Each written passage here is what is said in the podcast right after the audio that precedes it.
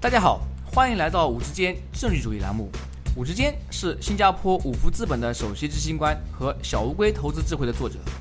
五之间政治主义旨在和大家分享基于政治主义的各种研究、书本和信息。这些信息主要覆盖经济、商业、金融和投资领域。在本节目中，我们不会讨论任何五福资本的投资产品信息。所有嘉宾的意见都是他们的个人意见，和五福资本无关。如果您有任何问题或者建议，请联系我们的微信公众号“五之间政治主义”或者微信号 “w o o d s f o r d”。各位听众朋友，大家好，欢迎来到“五之间政治主义”栏目。今天我的嘉宾是美国俄亥俄州立大学 Fisher 商学院 John W. Galbraith 金融学讲席教授张鲁先生。张教授曾任美国密西根大学罗斯商学院金融系教授和系主任。并于2005年至今兼任美国国家经济研究局资产定价项目教职研究员，以及《Journal of Financial Economics》《Journal of Financial and Quantitative Analysis》杂志的副主编。张教授在众多国际著名学术刊物发表过多篇论文。因其杰出的研究成果，张教授先后获得 Smith Braden Award 一等奖、Chicago Quantitative Alliance 学术竞赛二等奖，以及2007到08年美国密西根大学罗斯商学院 NTT 研究奖金等。张教授是宏观金融学会联合创始人与首首任会长，以及美国金融协会、西部金融协会、美国经济协会会员。今天我们要讨论话题是价值投资。提到价值投资，很多人首先想到人物就是巴菲特以及巴菲特老师格雷厄姆。格雷厄姆和多德合写的《证券分析》，以及格雷厄姆写的《聪明的投资者》，被广大价值投资者奉为至宝。但问题在于，究竟什么是价值投资？投资人应该如何正确的依靠价值投资智慧来提高自己的投资回报？对于这些问题，每个人都有不同的解读，甚至有一些误解。在今天节目中，我就会和张教授围绕价值投资这个概念，好好聊一下这个大家比较感兴趣的话题。张教授您好，欢迎来到我们的节目。吴先生您好，很高兴来到您的栏目，谢谢您对我的邀请。在一些投资金融类网站上。我看到各种发言和文章，发现每个人对于价值投资定义都不一样。有些人说，价值投资就是挑便宜的公司买。当然，具体到如何定义便宜，不同人又有不同解读。有些人说我赚了就是价值投资，亏了话那不算。从您比较专业角度，可否为大家解读一下，您是如何定义价值投资的？啊，从专业上讲呢，价值投资就是买股市场价格低于内在价值的股票。啊，另外还有卖市场价格高于内在价值的股票，啊，亏了赚了都属于价值投资。呃，格雷厄姆认为，当市场价格低于内在价值时，啊，市场价格会在长期内转涨回到啊是内在价价值，但在短期内呢，市场价格可能还会继续下降，比内在价值降得更低。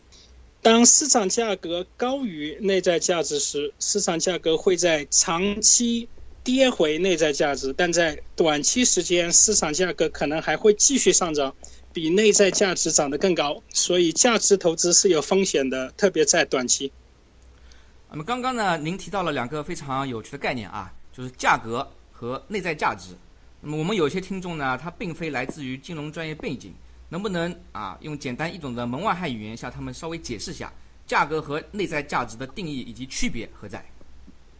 啊，好的，在呃格雷厄姆的著作中呢，价格指的是股票在金融市场上的价格啊，比如苹果计算机今天在纳斯达克的收盘价是每股一百七十三点九七美元啊，这个是价格。价值呢，则指的是每每每个股的内在价值。呃，格雷厄姆认为，由于投资者的非理性行为，市场价格和内在价值是两个完全不同的概念。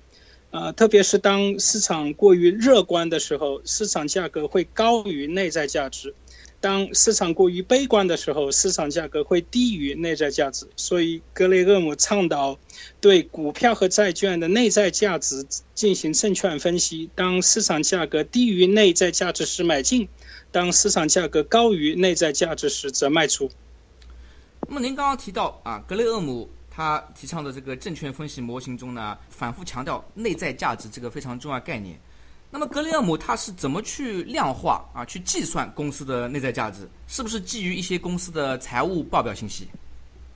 啊，对，啊，格雷厄姆把内在价值定义为基于公司财务信息的价值，啊，这些财务信息包括公司的账面资产，呃，会计盈利率啦，呃，投资资产比率啦，债务资产比率啦，呃，杠杆啦，呃，红利啦，利息利息覆盖率等等。啊，但很重要的一点是，格雷厄姆对内在价值的定义啊非常含糊，他没有一个很确定的公式，呃，公式把财务信息转换成为一个内在价值的估计啊估价，在过去二三十年中呢，会计学界学术界啊，在在会计系在商学院的会计系研究发表了啊很多会计定价模型，把财务信息转换为内在价值，比如。啊，贴现现金流模型呢，呃，剩余收益模型呢，和超额收益增长模型等等，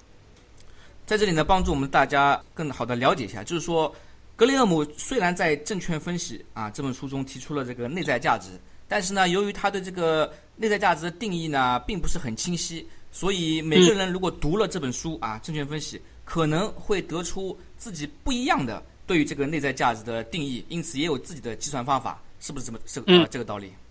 是的，嗯。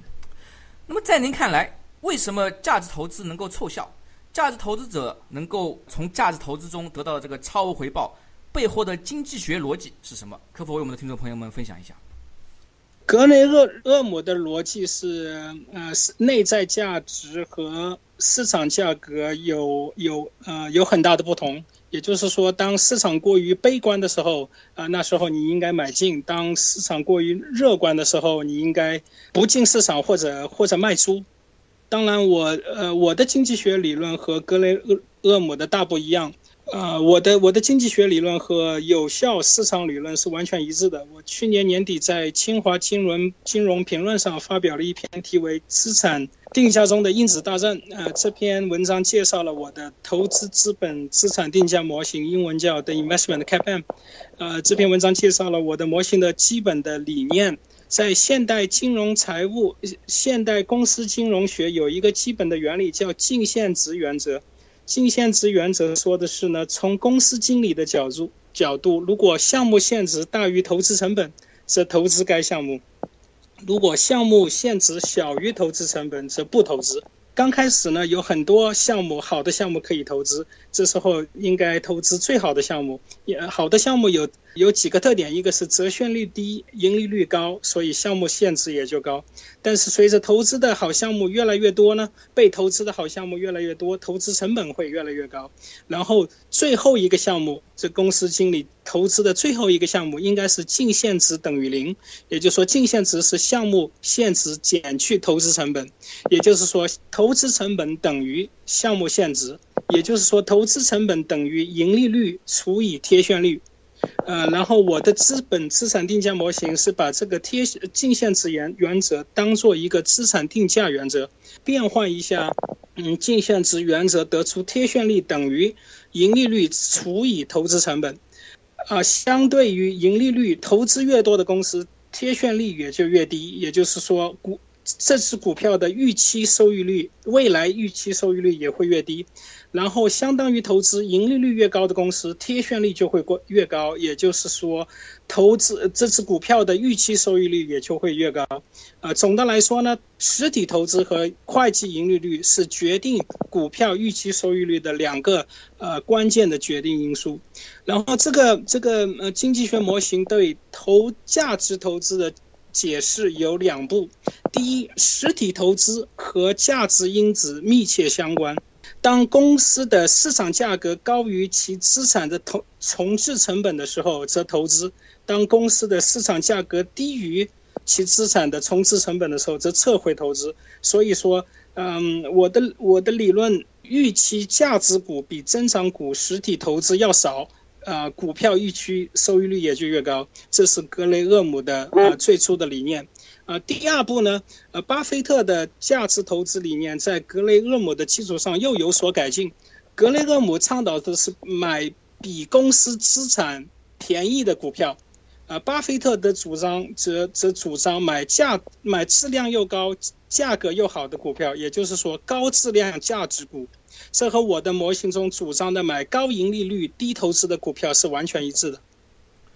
啊，张教授刚刚啊，在我们的访谈中呢，提到了您啊写过的一篇论文，就是里边提到了您和另外两位教授一起提出的这个 Q 因子模型。那么在该论文中呢，您提到啊，这个 Q 因子模型呢，包括了以下四个因子，就是市场、市值、盈利和投资。同时在论文中呢，您也提到美国的两位学者法马和 French 在2015年发表的五因子模型，在这个五因子模型中呢。啊，他们包括了下面五个因子，就是市场市值、价值、盈利率和投资模式。可否为我们的听众朋友们稍微解释一下，您的 Q 因子模型它的发展的历史演变、经济学基础，以及和法马 French 的五因子模型啊有什么不一样的地方？是好的，呃，我们的 Q 因子模型比法马 French 的五因子模型要早三到六年。啊，我刚刚讲过，呃，我去年在清华金融评论十二月刊发表的文章叫《资产定价中的因子大战》，呃，这篇文章对 Q 因子模型的历史演变都有很详细的介绍，所以听众有兴趣的话，可以，啊，可以到我的研究网页上啊看这篇文章，或者清华金融评论的网站上都有。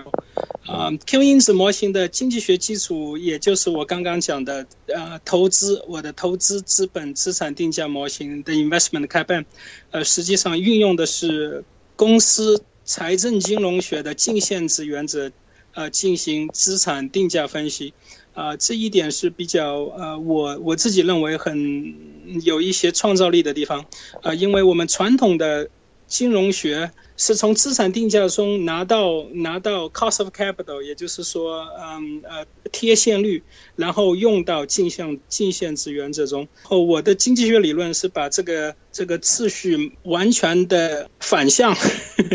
也就是说，从用公司金融中的净现值原则作为资产定价分析来来找到贴现率。我们如果对比啊，您的 Q 因子模型。和法马 French 的五因子模型，就会发现两个模型最大的差别之一是五因子模型中包括价值因子，而 Q 因子模型中没有价值因子。可否为我们的听众朋友们分享一下，为何在 Q 因子模型中没有价值因子？把价值因子去掉，是否让 Q 因子模型变得比五因子模型更好？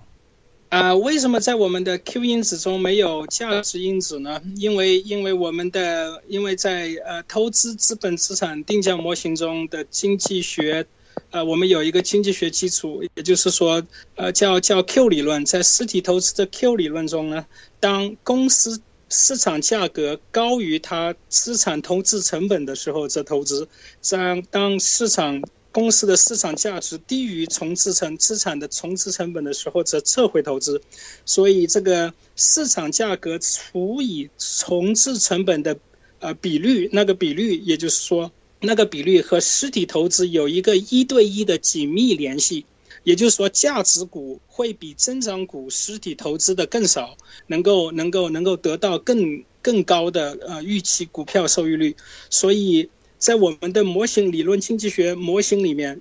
价值投资和投资价值因子和投资因子包含了重复的资产定价信息，对股票未来收益率的信息是重复的。呃，如果我们把我我们把价值投资价值因子去除，对 Q 因子模型的实证表现没有什么影响。Farma French 的五因子模型，实际上他们只是一个实证中的模型，他们没有什么经济学基础、经济学的理论基础，所以我认为在他们的模型中，同时用投资因子和价值因子，呃，有些感慨。把价值因子去除，对 Q 因子模型的呃表现没有什么影响，啊，但是 Q 因子模型比五因子模型的实证表现更好，呃，是因为我们有。呃，盈利因子，我们的盈利因子比 Fama French 的版本更为强大，特别是我们的盈利因子能够解释动量异常，呃，momentum，啊动量因异异常，然后五因子模型不能解释动量因常啊异常。实际上，结果是他们刚刚二零一七年刚刚在 Journal Financial Economics 上呃发表一篇论文，他们现在有一个六因子模型，把动量因子呃 UMD 动量因子加到他们的五因子当中，成为一个六因子模型，呃，才和我们的四个因子的 Q 因子模型啊实证表现。是缩缩短和我们 Q 因子模型实证表现的差距。啊，那么在这里呢，再次帮我们的听众朋友们更好了解一下啊。首先啊，张教授提到，它的 Q 因子模型中有四个因子，没有包括价值因子的主要原因就在于其中的投资因子其实已经包括了啊价值因子对于股票表现的解释。啊，对。以此，如果我们对比五因子模型。的话呢，就是说有可能啊，五因子模型中的价值和投资呢有重复地方，啊，对。第二个比较明显的这个不同地方呢是 Q 因子模型虽然只有四个因子，但是呢它也包括了动量，就是 momentum 对于股票价格变动的这个解释的能力，而对法马 French 的五因子模型呢没有包括动量，这也是为什么他们在二零一七年啊又推出了一个六因子模型。把动量 加进去，然后呢，弥补了这个不足。对，啊，您的研究同时显示啊，Q 因子模型能够在美国市场为投资者带来超额回报。那么 Q 因子模型在我们中国的 A 股市场是否管用？有没有这方面的实证研究？啊，我们有一些对 A 股市场的初步研究啊，我们的 Q 因子有市场因子、市值因子、投资因子和盈利因子。市值因子就是 size，市值因子在 A 股市场中呃表现很好，但是投资和盈利因子表现一般，统统在统计上不是很显著。虽然他们的平均收益率也都是正。这是不是意味着啊？您刚刚提到市值因子，就是说在中国，如果坚持购买并持有那些小市值或中市值的股票，它的啊长期的投资表现会比。购买并持有那些大市值的股票啊，它的投资回报要更好。对对对，会好很多，会好很多。另外，另外在 A 在 A 股市场，价值投资和动量投资都表现不是很好。嗯，这 A 股市场和美国市场以及呃以及其他发达国家市场有有很很，这是 A 股市场和其他发达国家市场很不一样的地方。哎，那么刚刚啊，您提到。呃，一个很有趣的这个现象啊，就是价值投资和动量投资在 A 股市场好像不管用啊。那么我们先来谈谈这个价值投资啊。您觉得 A 股市场价值投资不管用啊？它这个背后主要的原因是什么？这个原因就比较比较复杂了。我对这个问题呃感兴趣了已经有很长时间，但是我还没有来得及写一篇很好的呃很好的论文，因为因为。因为其他的其其他的项目研究项目呃都都比较忙，最大的因素是我认为在美国市场上，公司经理都是进行公司股票市场价值最大化，也就是说，我公司金融的净现值原则能够运用的很好。我们的投资因子和盈利因子在美国市场上能工作很好，因为我们呃美国市场的行为比较规范，呃公司经理还真是用我们呃在商学院教他们的净现值原则进行进行投资，呃然后在中国呢，中国原因有很多，呃我认为可能就是这是只是猜想了，呃可能公司中国的经理们现在还没有完全。是市场价值最大化。中国的经理经常是被政府任任命的，特别是国有股、国有股的公司经理们，他们做的有很多社会的目标，不仅仅是对个人投资者负责，并不仅仅是市场价值最大化，他们有失业最小化，不要要社会安定啊。也就是说，很多很多社会目标，也就是说，他们进行实体投资的时候，很有可能他们不用。呃，或者净现值原则只是他们进行实体投资中的一个考虑，而不是可能不是主要的考虑。这个观点是我我认为比较新颖。这个这个几年之内，我希望呢，希望把这篇论文写出来。在在美国学术界的金融这争论中，我的观点是在比较我的我是属于新古典经济金融学派，呃，另外一个学派是行为金融学。如果如果按照行为金融学的说法，这些这些投资盈利价值和动量因子在中国应该比在美国更强。呃，为什么呢？因为行为金融学有两大支柱，一个是 mispricing，也就是说。资产定价错误，有很多啊，散户的话有有更多的不成熟的个人投资者的话，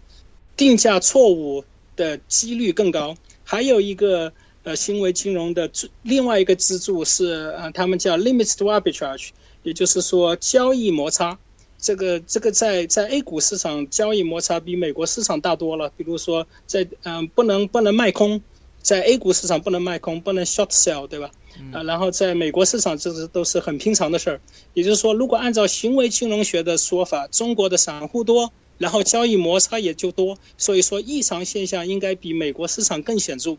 然后在实证实证数据上是刚好相反的。其实不仅仅是中国和美国，有很多，如果你比较。发达国家市场和新兴国家市场，嗯，一共一共有四十九四十九个国家在在在我们的数据库里面。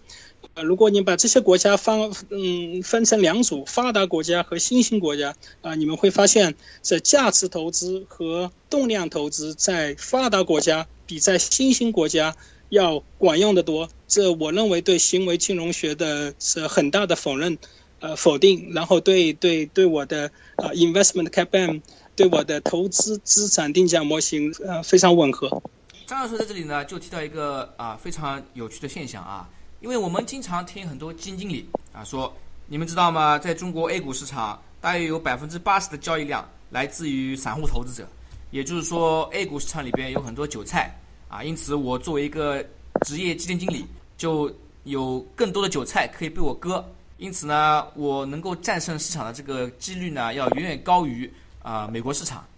但是呢，如果啊用一些在美国市场管用的啊能够获得超额回报的这种投资策略，比如说您刚刚提到价值动量，反而在 A 股市场却不管用。这里边啊也是给我们提个醒，就不要以为因为 A 股市场有这么多韭菜，所以好像就能够很轻易的战胜市场。事实上，到最后能不能战胜市场，有什么管用的策略，还是要经过更多的这个实证研究啊，去进行测试，才能够得出更为理性的结论。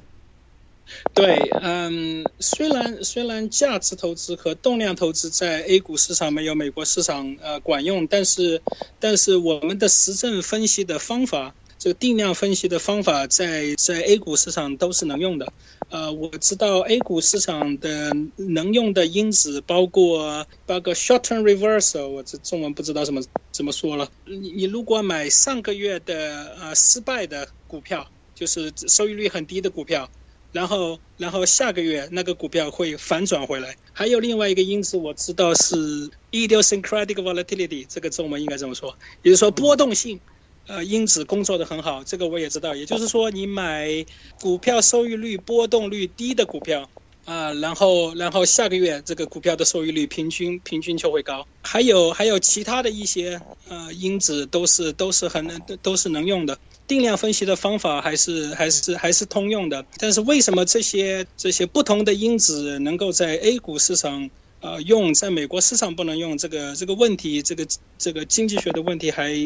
有待进一步的研究研究分析。那么您知道啊，我们中国啊也有很多巴菲特和格雷厄姆的信徒啊，甚至每 年都有不少虔诚的价值投资者啊，会特地去奥马哈啊，就是巴菲特的呃每年的股东大会，股东大会啊，参加他的那个大会，并且可以有机会亲眼目睹巴菲特。那么，但是呢，您的市政研究上又显示，价值投资呢在中国 A 股不管用。那么，对于这些非常虔诚的价值投资者来说，他们是应该怎么做呢？我对广大散户们的